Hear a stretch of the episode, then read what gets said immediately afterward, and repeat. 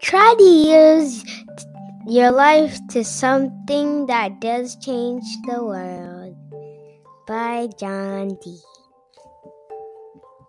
圧倒的な何かに立ち向かうことに僕の人生の時を使っていたい。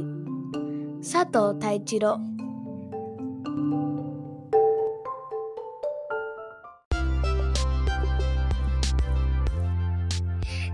Nurse Terminal Present. Nasutami Radio.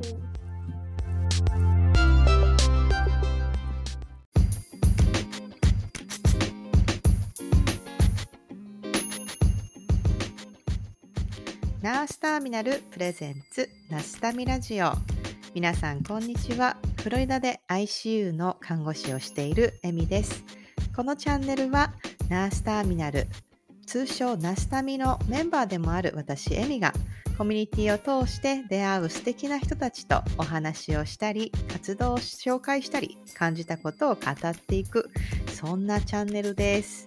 皆さんお元気でしょうか？えー、突然ですが皆さん、あのーもし外国人の人があ目の前に立って「Oh, I'm craving for Chinese food」って言われたらなんて答えますか？どういうふうに思いますか？なんか私これ craving for Chinese food って craving for ってこうなんかこう無償になんかしたいみたいな、まあ、そういう英語の言い回しなんですけども私これ本当嘘じゃなくてアメリカであのアメリカの医療現場であの働き出して患者さんに顔を見て私の顔を見てチャイニーズフードって中華料理のことですよね。無償に中華料理食べたいんだけどって私の顔を見て二言目に言われたことが何回かあるんですよね。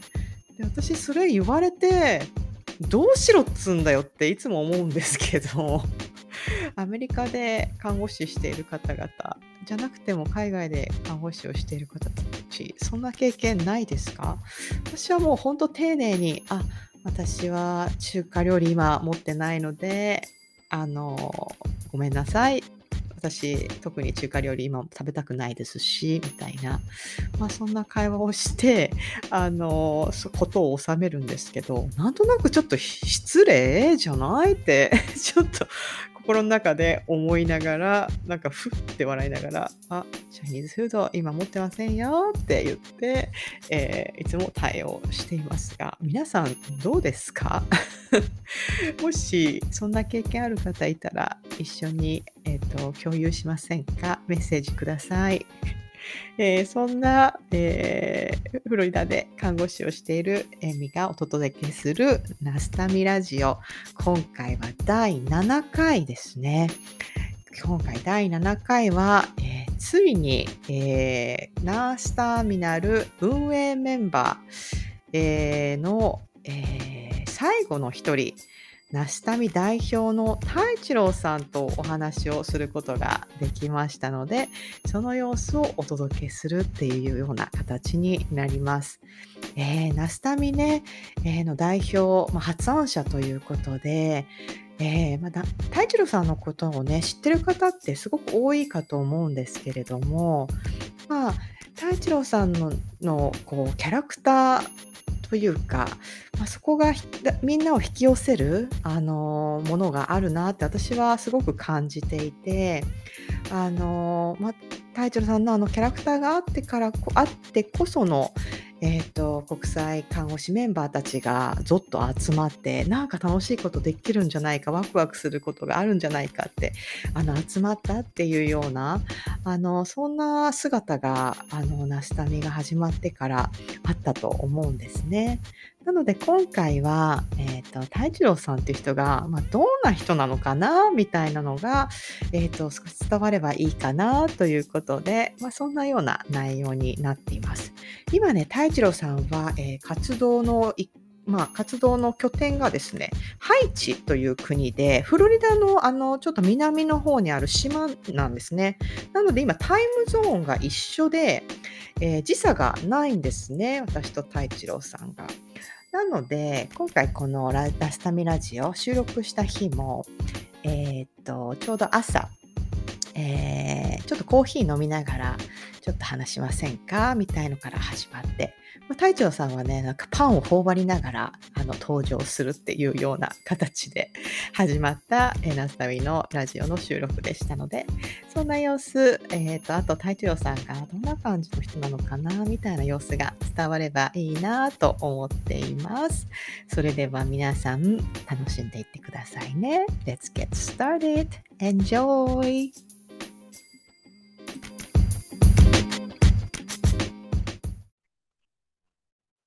おはようございます。おはようございます。よいしょ。愛知寒いですか？上がりましいや、クソ暑いっす。た。えー、なんかフロリダすごい涼しくて、ここ数日。全然35度とかっす。あれあれ？この辺がさ、あの涼しいのかな？とか思ったら、そういうわけじゃないんだ。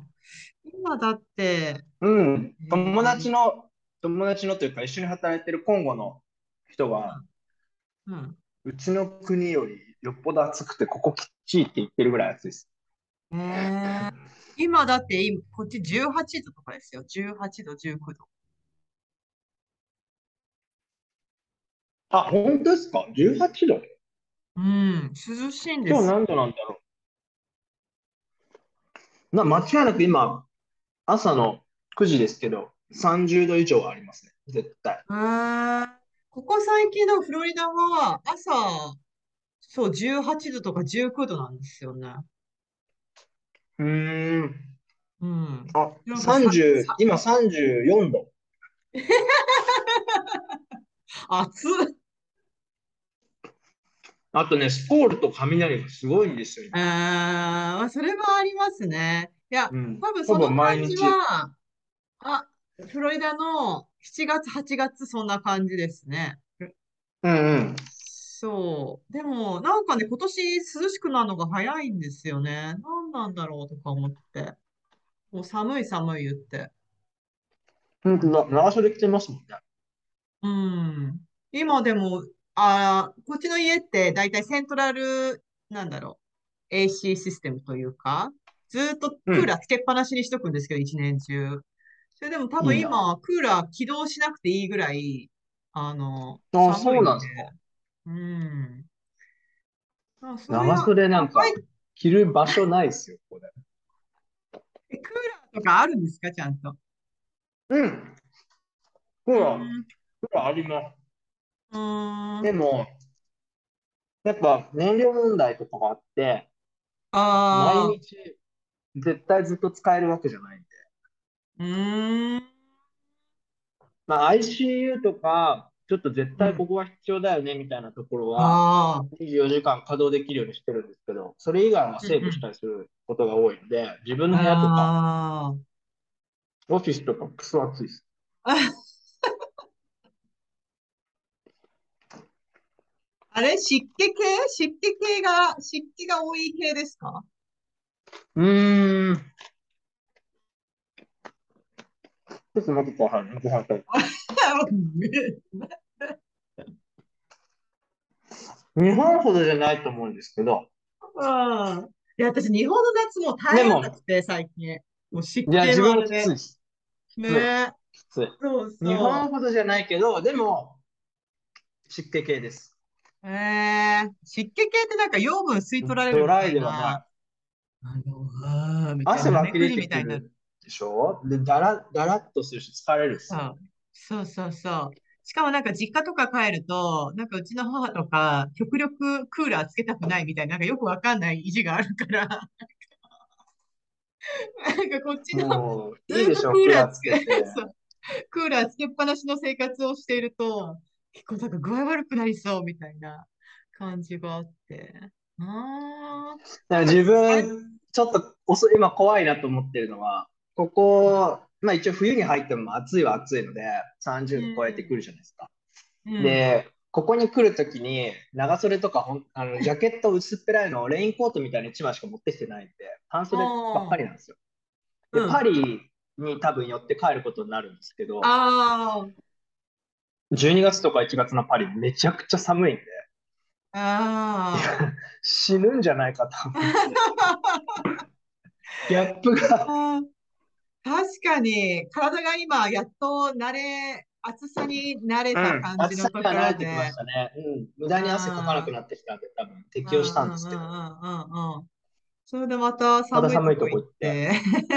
うんで、黒焦げになって日本に帰ったら、なんか一人だけ場違いの、なんかハッピー野郎みたいな感じになり冬なのに、なんでそんな黒いのホリデー、ホリデー帰りですかみたいな。あ、海かなんかで遊ばれてたんですよね、みたいな。確かに。なんか自分の、なんかねうん、タイ、タイに、あうの、ん、3ヶ月ぐらい行ってたことがあって、ボランティアうん、医療ボランティアなんですけど、で、帰ってきた時も黒焦げで帰ってきたわけですよ。で冬だった、2月、2月だったんだけど、タイは暑いんで、うん。半袖半パンで飛行機乗って、えっと、羽田かな？降りたんですけど、うん、普通になんかお兄さん、ちょっと持ち物検査させてもらいますみたいな感じで、うん。ちょっとやべえやつ、やべえやつ扱いで薬とか持ってませんかみたいな。現地の人ですか？みたいな感じで。そうそうそう。冬になんか黒焦げの半袖半パンの人が羽田に着く確かに。でもなんか着る服とか、なんかこっちで生活してると結構服とか気にしなかったりとか、化粧とかもしないうんうん。そう。なんか、いなんか別に何も考えないで行ったりすると結構家族とかにもうちょっといい服着たらみたいな、なんかそ、それあります買い物ね連れて。かれて、とりあえずなんか服いいの買っ綺麗なの買った方がいいみたいに言われるそうそうそうそう。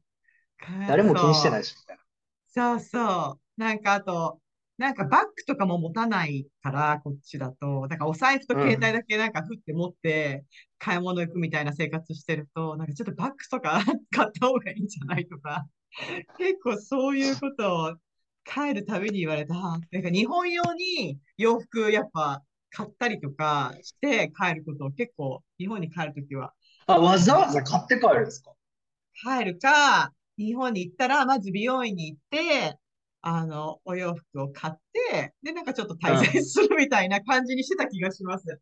ここ3年ぐらい日本は。、日本はあれですよね。あの、B さんの立ち位置が違いますよね。ビーチサンダルはビーチで履くもんだみたいな。いや、B さんは普段から履いていいものだし、みたいな。B さんでバス乗ってもいいし、B さんで電車乗ってもいいじゃん。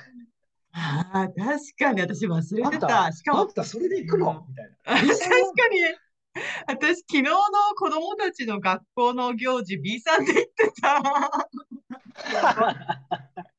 B さんはフォーマルとしても行けますか？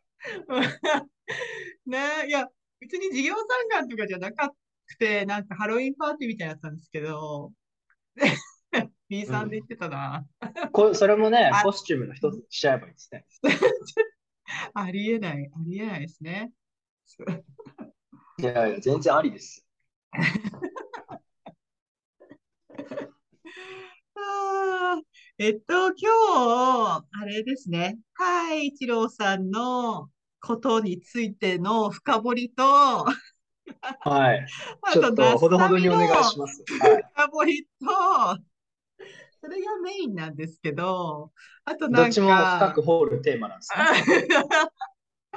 掘り下げて、あとは、やっぱあの、予習を、あの、したわけですよね。私は太一郎さんの。ありがとうございます。はいなんか、仕事終わって、うんインスタ見てみたら、なんかうん70件ぐらいいいねがついてて、何が起こったんだろうと思ったら、えみえみえみえみえみえみえみえみえみえ怖い怖い怖い怖い。すごいみたいな。すごいなんか、サーチ力だなと思って見てました。ありがとうございます。いえいえそう、でもやっぱ、あの、あとノートが、やっぱ、いろいろこう読んでると、あれいいですね。なんかこう、その現場現場で多分書いてたりとか思い出したこと書いてるのかなって思ったんですけうんど。。できるだけタイムリーに書くようにはしてるんですけど、あ普段こういうキャラクターで、まあ割とあっけらかんとしてるように。思われがちというか、まあそうでありたいんですけど、うん。まあ考えることはやっぱりたくさんあるし、うん、なんとかなったらいいなって思うことをうん。言言語化して、自分の整理整頓も含めて、最初始めたのは自分のためです。その自分の頭の中のぐちゃぐちゃしたことを言語化してうん。アウトプットすると、うん。割と落としどころが見つかったり、すっとこう整うことが多かったので、始めたんですけどまあそれを始めてるうちにこう、読んでくれる人がいて、まあ誰かのヒントになるようなことにつながったらいいなと思って、もうなんだかんだで 1, 年1年ぐらい続けてますね。うん。私記事もも、200ぐらいになったかな。うん。ああ、そうなんじゃ、全然あれ、一部にも満たないんだな。なんかおすすめのやつを読んで、それ以外にもちょっと気になる感じのタイトルのやつはちょこちょこ見てたんですけど、私もなんかノート、本当はね、もっといっぱいボケたいんですけど、あまりボケすぎる。ボケすぎると読みたい人いなくなっちゃうから。いや、でも結構なんか、あの、結構深いやつで、なんか、あの、が多いのかなと思って、こうパーって見てたら、え？みたいな、なんかそういうオチのやつがもあって、なんか、あ、そういう系もあんのかと思って。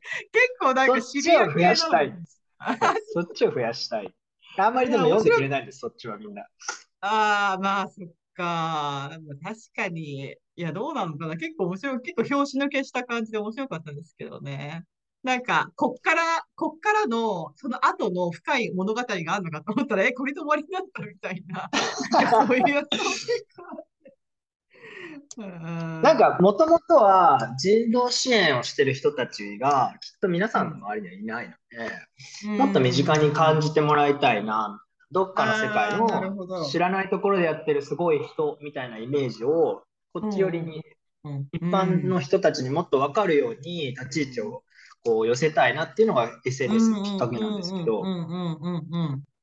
あのー人道支援をしてる人たちへのイメージってなんかスーパーマンビジョンがすごいんですよ。こうんの人たち何でもできるし、んすごいとこに行ってどんな環境にも適応してなんかやってるスーパーマンみたいなイメージがあるし、なんかこう、お金も大してもらわずに医療行為を続けてるなんか聖人君子みたいなイメーうん。ジが。すごい強いうんだから、うん現地に行ってる時も、さぞすごいことを考え、さぞなんかあんなこうだっていう、勝手にこう見えないものだからこそイメージがすごい膨らんでるんですけど。いや、僕らもただ一人間だし、いろんなこと考えるうんし、しょうもないことにプンスカプンスカしてるので、うんうんうんうん。なんかそこをもっと見えるようにできたらいいなと思ったりなるほどね。するのを含めて、自分のなんかノートっていうツールを使って、くだらないことも出会った人たちも、こう、まとめて書いてみたりするんですけど、うんうんうんうんうん。私、あの、何でしたっけあ、名前忘れちゃったな、また。あー、あ、わかった。ラオフ、ラオフさんのシャワーの件 あれやばいでしょ。待って待って、この人医者だったんだっけってもう一回戻って、あ、やっぱ医師って書いてあるみたいな。結構好きでした。そういう系の記事の中では。で、あとは、結構深い系っていうか、あ、結構グッときたのは、あの、最近のやつの、あの、なんかこう、フランス語ですごいもがいてて、伝わんないんだけど、でも一生懸命伝えて、向こうがこうそれを汲み取ってくれて、みたいな記事。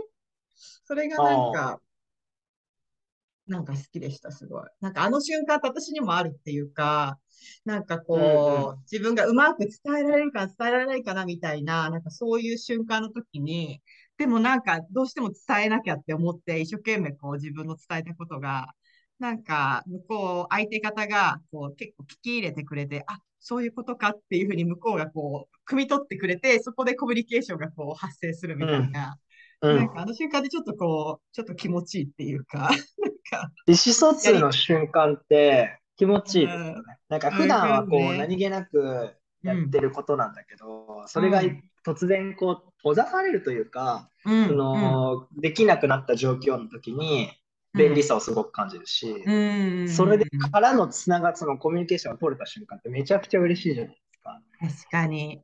あれ、ありますか？私って、そういう意味では、あの、なんか、こう、例えば現場だと英語で聞いて、で、自分じゃない、自分の言語じゃない言語で話さなきゃいけなくてっていう環境で、で、多分、向こうが喋っていることを言語だけじゃなくて、ジェスチャーとか表情とか、なんかそういうのを一生懸命こう見な見ながら全部を感じて、あ、何を言ってんのかな多分予想している瞬間結構あっうんうて、ん。そういうコミュニケーションの仕方をしてるから、結構うちの脳梗塞の出血系の、ああいう患者が来た時に、かまあ、相関されてるとか言語障害があるとかいう患者に対して、結構私ジェスチャーゲームが得意なんですよね。あ、そういうこと？うんうん。なんとかっていうのが、あの、うん向こうが伝えてることが結構分かっちゃうタイプっていうか、なんかそういう知多分、セカンドランゲージとかサードランゲージできる人って、そういうそのノンバーバルな部分を汲み取る力はすごいたけ、その伸びてると思うんですよね。そうですよね。うん。だから自分、電話がやっぱり、皆さん多分そうだと思うんですけど、新しい言語で働くときって電話がやっぱすごいハードル高いんですよ。音声だけだから。ね。うんうんうん。もうぜひ電話鳴るなと思って。絶対取りたくないみたいな。仕方したいぐらい。だって分かんないじゃないですか。わかんない。聞き流しても分かんないんですよ、電話うって。んうんうん。いまあでもどれだけこう顔見て、ジェスチャーで雰囲気で喋ってるかってすごい分かる。確かに。なんか、あと日常、日常会話が自分嫌いですね。ええあ、でもわかるかもな。その、仕事だったら、うん、目の前に患者がいて、患者のこと喋ってるから、うん。本気出せばなんとか分かったりすることもあるじゃないですか。日常会話、トピックスが、トピックがもう無限だから、どれ来てるか分かんないから予想つかないんですよ。今何の話してるかが、つい、一回ついていけなくなって、やっと乗ってきたと思ったら、う話変わってるんで、待ってよみたいな。確かに。であるので、なんか日常会話ってその人がの。確かに、喋り方も、なんか私の場合だと、うん。現場だと若い世代が多かったりとかすると、また若い世代の喋り方とか言い回しとか、ちょっとスラングだったりとかすると、なんかもうその表現の方法がもう、な、何言ってるか分かんなかったりとかしてっていうので、置いてけぼりな感じはありますよね。どういう意味？まあ、あと日本、日本語でもあるじゃないですか。こううんほら、それ、これね、あれそう、ああいう感じじゃんとかっていう人もいたりするでしょ？うん、うん。それをなんか多言語でやったら分かるわけないじゃないわかんない。あれってなんだよみわか。んない。わかんない。ありますね。そうだから確かに。日常会話はアドバンスですね、自分にとってはすごい。いやー、それがまた第三言語ですもんね。今ね、フランス語でね。うん。ほとんど分か考えんないですらんない。考えらんない。考えらんないっす、本当に。いやー、すごい。そうですあ、私、あれ、いいですか？早速、あの、行きましょう一郎さんへの10の質問してもいいですか？いいですよ。今日は特別大サービス8個ぐらいにしておきましょう。10の質問プラス、えーっと、なんか、あの、コア、まあ、ちょっと、まあ、あるあるの質問と、ちょっとコアな質問が国際、国際看護師メンバーから来怖ますのっで、ちょっとそれ、都合よく電波は切れないから。私もちょっとこれ考えてるとき思いました。あ大将さんなんか電波が悪いみたいなふりするかもなってちょっと まあ、答えられる範囲かもでしれないって。思いつつ。ああ、じゃあ、太一郎さんも、えー私の質問はね、ちょっとくだらないんですけど、でもちょっと面白いかなと思って、ちょっと、えーっと、私と、まあ、娘のね、あのね、娘が聞きたいってことも、えーっと、入れました。ので、太一郎さんへの10の質問、いいですか？はい。行きましょそれでは、第1問。あ、さっきなんか食べてましたね。今日の朝ごはんは何でしたか？う。えーっと、カピカピのコッペパンとコーヒー。なんかえ中に入ってるやつペパンには何もつけないですよ。もうプレーンのカピカピのコッペパンです。っていうのはつけるものはなかったんです、今日の朝。土曜日、土曜日って週の終わりでもあり、始まりでもあるんです、ここ。うん。で、一応月から金までスタンダードな皆さん仕事をして、えっと、うんみんな、まあ、自分と一緒に今仕事してるメンバーたちは金曜日で終わったから、今日から休日に深く入るんですけど、うんうん。今日買い出しに行くんですよ。かあの買い出しに行く班が決まってて。はいなので、えっとはい、金曜日から土曜日にかけては、カラッカラなんです、ストックが。だから、ストックああ、がなるほど。まあ、うちの冷蔵庫みたいなもんですよね。うんうんじゃあちょっとバーってこう10個先に行っちゃいますね。行きましょうか。うんあんまりじゃあ、はい説明せずに、じゃあ、一問一答で。そう、その後、あの、気になったやつちょっと聞いていくので、じゃあ、第2問。えーはい第2問。ストレス解消法は？えーっと、同じ生活をひたすら繰り返すことと、えー体を動かすこと。えー第3問。あ、What is your favorite candy? キャンディーああ、えっと、こっちで初めて食べたうん。トロピカルミックスフルーツのちょっとマンゴー寄りの味のうん。中がドロドロしたキャンディー。あ、なんだそれ。グミ？グミってこと？ハードキャンディいや、外が飴で中がちょっとドロドロした液体。もうなんか説明できない。日本語でも説明できない。はい。第4問。あ、看護師をしていなかったら、どんな仕事をしていたいですか？あー人をハッピーにする仕事をしてみたいと今でも思ってるので、なんかウェディングプランナーとかやってみたいかもしれないですね。ああ、なるほど。か似顔絵師。うーん、おー、似顔絵上手ですよね。びっくりした。なんか、まあいいや、後で話そう。5番、あ、第5問。えー、好きなお味噌汁の具は？えーっとね、くたくたの大根。えー、あ、第6問。一番最近聴いた曲は何？音楽は？あ、えーっとね、夜遊びの夜にかけるっていう曲をあ昨日の夜リクエストがあったから仲間の前でかけたら大人気でした。うん。リクエスト？えー、そんなとこまで、ハイチまで届いている？いや、あの、日本、えーっと、みんなでご飯食べてる時に、うん。あの日本の曲なんかかけてよって仲間に言われたんで、夜遊びの曲をたまたま思いついてかけたらすごい。えー、えー、すごい。えーっと、第7問。あ何フェチですか？異性の好きなと、好きな仕草は何ですか？好きな仕草、自分ショートカットフェチですね。髪の毛短い人すごく素敵だと。えーっと、第8問。好きなおにぎりの具は？ははは。えっと、ツナマヨって言いたいとこですが、言いたいとこですコンビニが、コンビニのツナマヨ最強と言いたいとこですが、うちの母が、えっと、少年野球、ちっちゃい時にやってた時に作ってくれた、えっとね、焼肉おにぎりみたいなのがすごい好きです。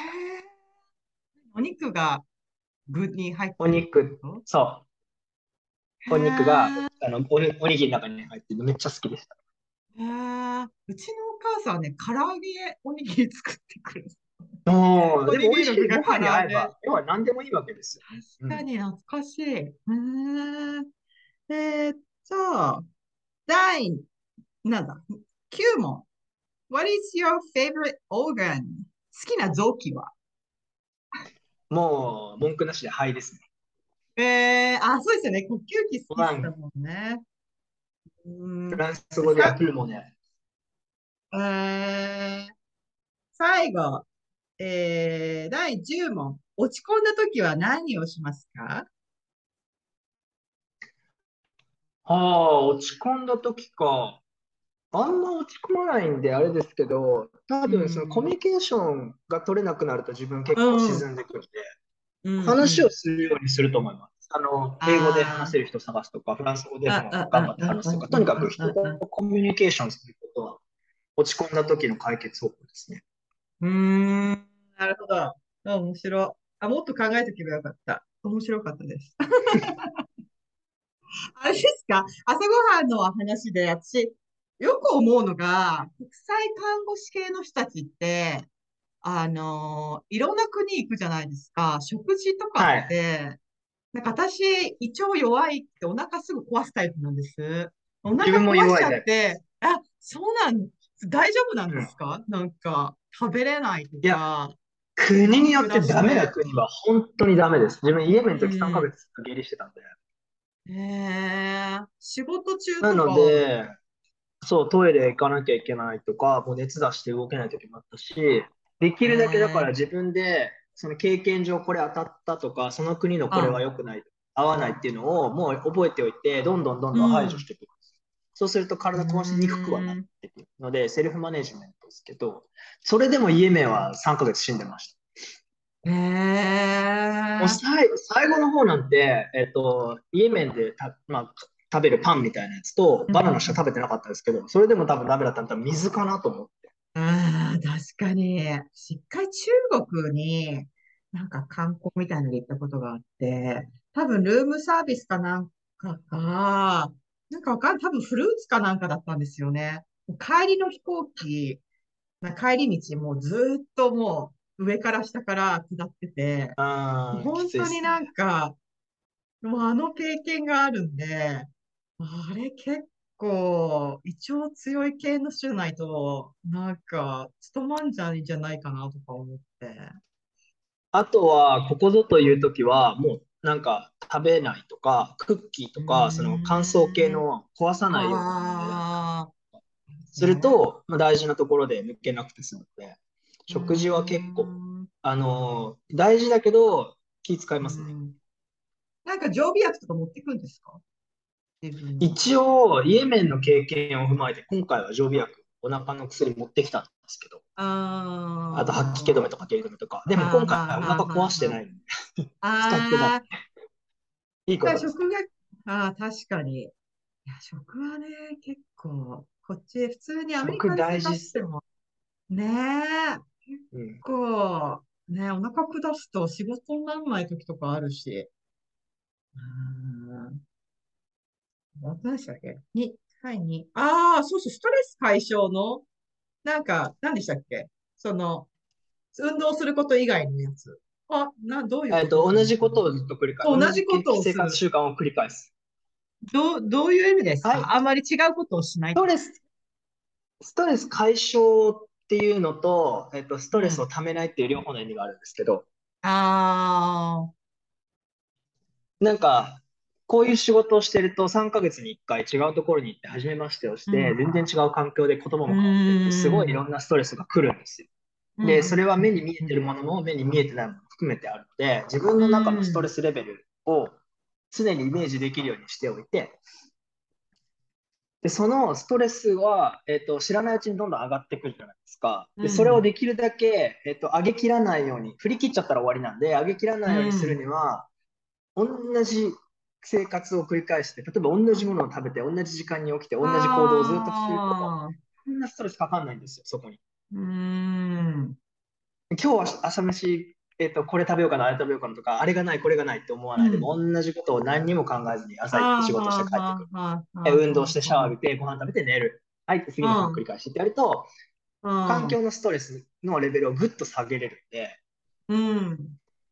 ためないって意味でも、余計なことを考えなくていいって意味でも、ストレス解消だし、ストレスをためない方法の一つとして、うん同じ生活を繰り返すっていうことは、ルーティンワーク、ルーティンを意識してます。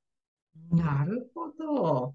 だからすっげえ地味ですよ、現地の生活って。へえいや、なんか、そう、同じことを、同じあれを繰り返すっていうのが、結構、だから、反してるっていうか、そのイメージと、いろんなところにいて、新しいことをどんどんどんどん、こう、取り入れてやりたいのかなと思ったら、逆なんですね。そこで、ちゃとバランスぐちゃなを保つっていう。外の、ええっと、環境因子が多ければ多いほど、ぐちゃぐちゃであればあるほど、自分が、えっと、常に一定であるように、うまくコントロールするには、やっぱ生活の習慣が同じだな方が、コントロールしやすいですね。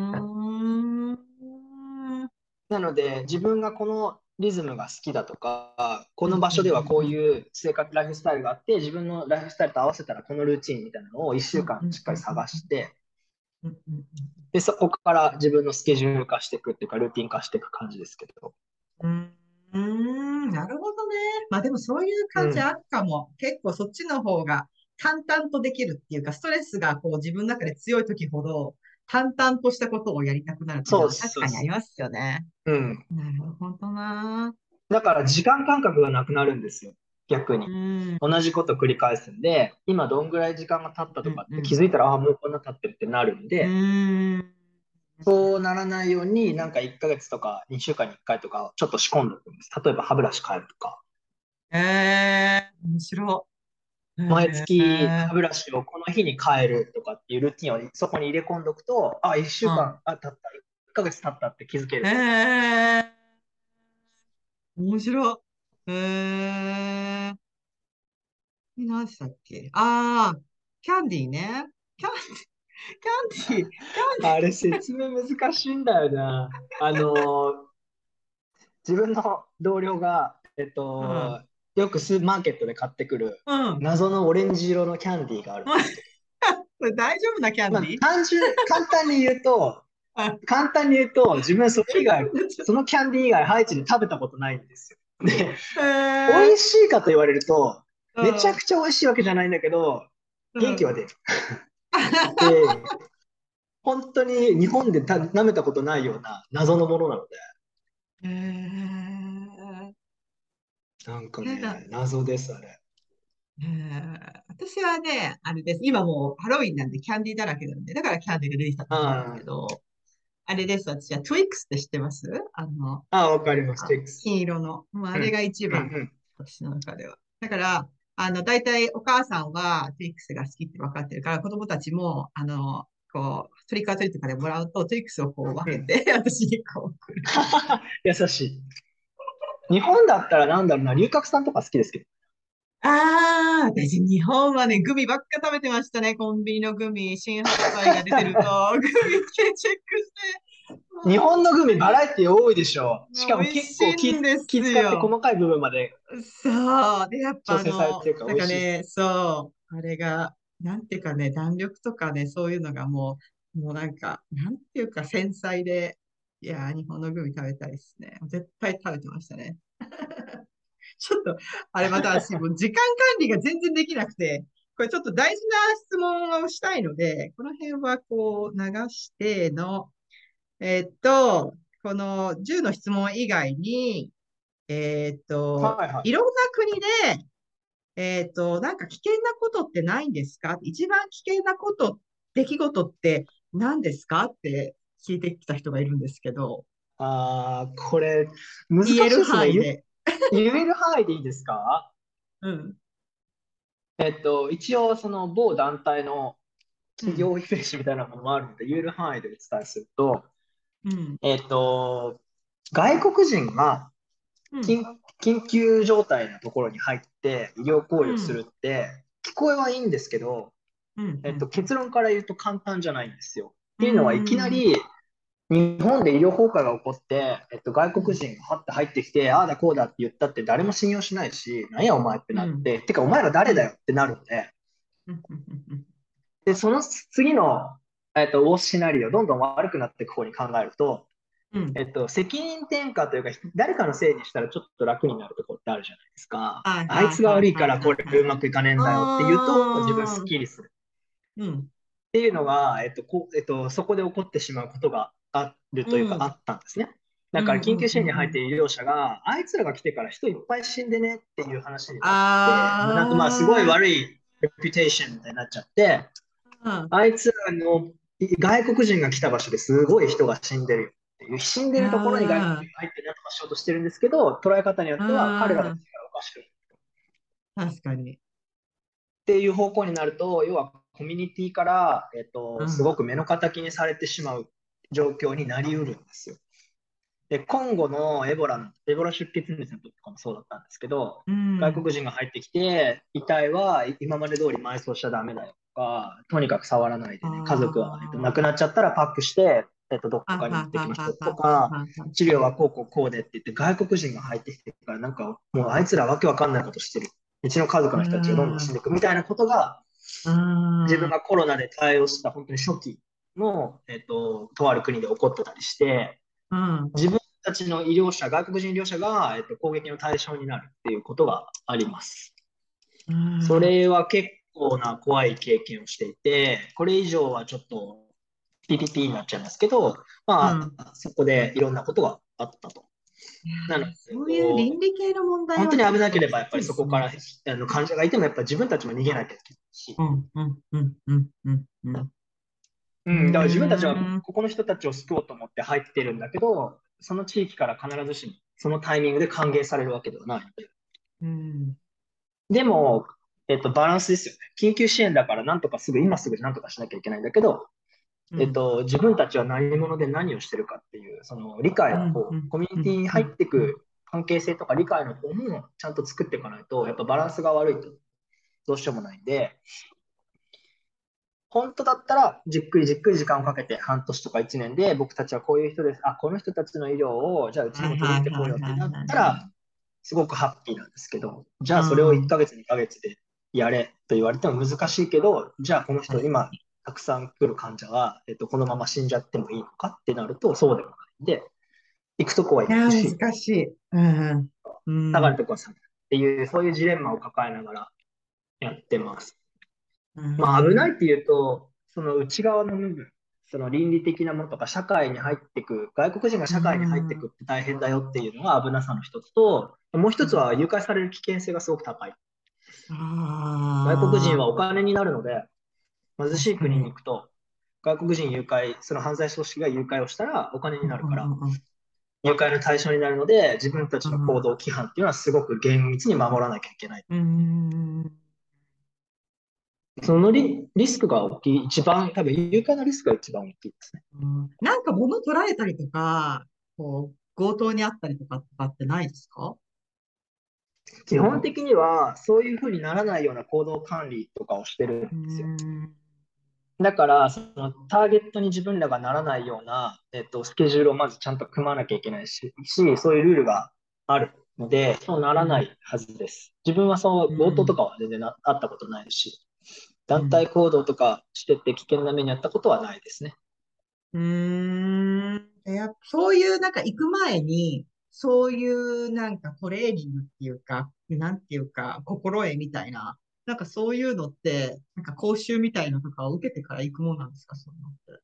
講習、多分そのオンラインで、えっとうんちゃんとこういうルールがあって守りましょうとか、あと、あーまあ、いろんなその情報の提供だったり、こういう行動規範がありますよっていうのはやりますね。うんうんうん。なんかもう未知の世界すぎて、多分今言ってるハイチも、こうちょっと噂を聞いてる限りでは、なんていうか、え大丈夫なのか？みたいな、結構わかんない人にとっては結構心配しかないっていうか、いう感じがあるんで、うんうん。結構身の、自分の身は身守んなきゃいけないけれど、なんか結構飛び込んでいってるっていうか、そういうのがあるんで、そこの質問わかるなと思って。うん外が今かなり騒がしいので、自分が逆に外の状況がわからないぐらい、えっと、かうんセキュリティの確保をしている状況なんですけど、あただまあ情報を聞く限りはかなり騒がしいですね。ーうーん。で、この間ちょっと友達と喋ったんですけど、その戦争とか紛争と言われる大きな組織と大きな組織がドンパチやってる分には、なんとなく秩序があるんです。っていうのも A と B のあの争いの問題だから、うーん。巻き込まれるか巻き込まれないかなんですけど、うん、うん、うん。えっと、国によっては、その経営、その、なんて言うんだろう、国としての、えっと、制御が全くできてない状況で、ちょっと秩序が保ててないってなると、今度ルールがなくなってくるので、うん。じゃあ本当に A と B だけの争いじゃなくて、もうとうんそ、そこら辺にいる人たち巻き込み始めると、本当に拉致が開かないというか、危ないというかうん怖いですね。確かに。いや、そういう場合、うんん。そういう場合ってでももう、こっちが何とかできるような状態じゃないじゃないですか、もう。うんだから、うんね、なんかもう、身を任せるしかある程度ない部分はありますよね。まあ、なので、すごくその外の音とか外の動きに関しては、セキュリティチーム敏感にこう情報をキャッチして、じゃあ、うん。この今いるチームをどうし、どうやって動かしていくか、どこまで耐えれるか、どこまで、えっと、ニーズがあって、誰を残して誰をうん。返すかとか、いろんなプラン練ってくれてますね。うんうん。あ、まあ、大変、また、隊長さん、い1分になっちゃったから、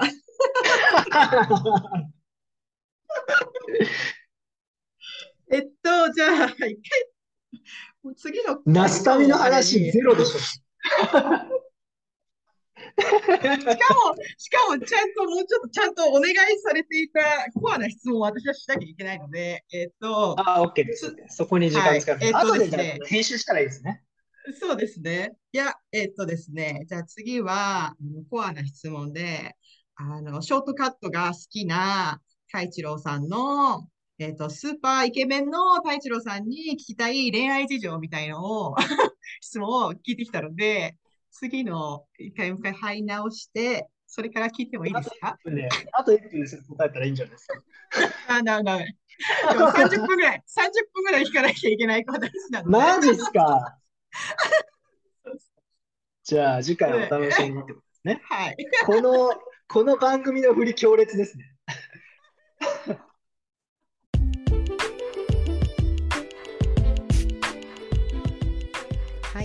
皆さんいかがだったでしょうか？この続き気になりますよね。えーこの続きはまたおいおい配信していきますので皆さんどうぞお楽しみに。えー、太一郎さんね、やっぱこうノートっていうあのね、あの文章を書いていらっしゃるあの媒体を読んだりすると、なんかこうとてもいろんなことを考えてあのいる方で、でも実際にお話ししてみると、なんかすごくラフでフレンドリーで、もうなんかちょっと話しただけで、なんかスッとみんなが仲良くなれるような、なんかそんなキャラクターを持った方で、そんなキャラクターを持った太一郎さんだからこそ、あその太一郎さんの周りには、もういろんな人が集まってくるっていうようなことなんだなって、えっ、と、今回またお話をしてね、感じていました。えー太一郎さんとは、まあ、今回のね、あの太一郎さんの 恋愛事情みたいなのとか、あとナスタミについての、えーまあ、展望だったりっていうこと、あとはやっぱり国境なき医師団、あとはこう人道支援という活動っていう部分で、まあ、あのちょっとあの深めたような話っていうのも、えーと聞いてみたいなと思っていますのでその様子も今後配信していく予定ですので、えー皆さんお楽しみに、えーそれでは今回のナスタミラジオはここまでになります。皆さん次回まで元気に過ごしてくださいね。それでは See you next time bye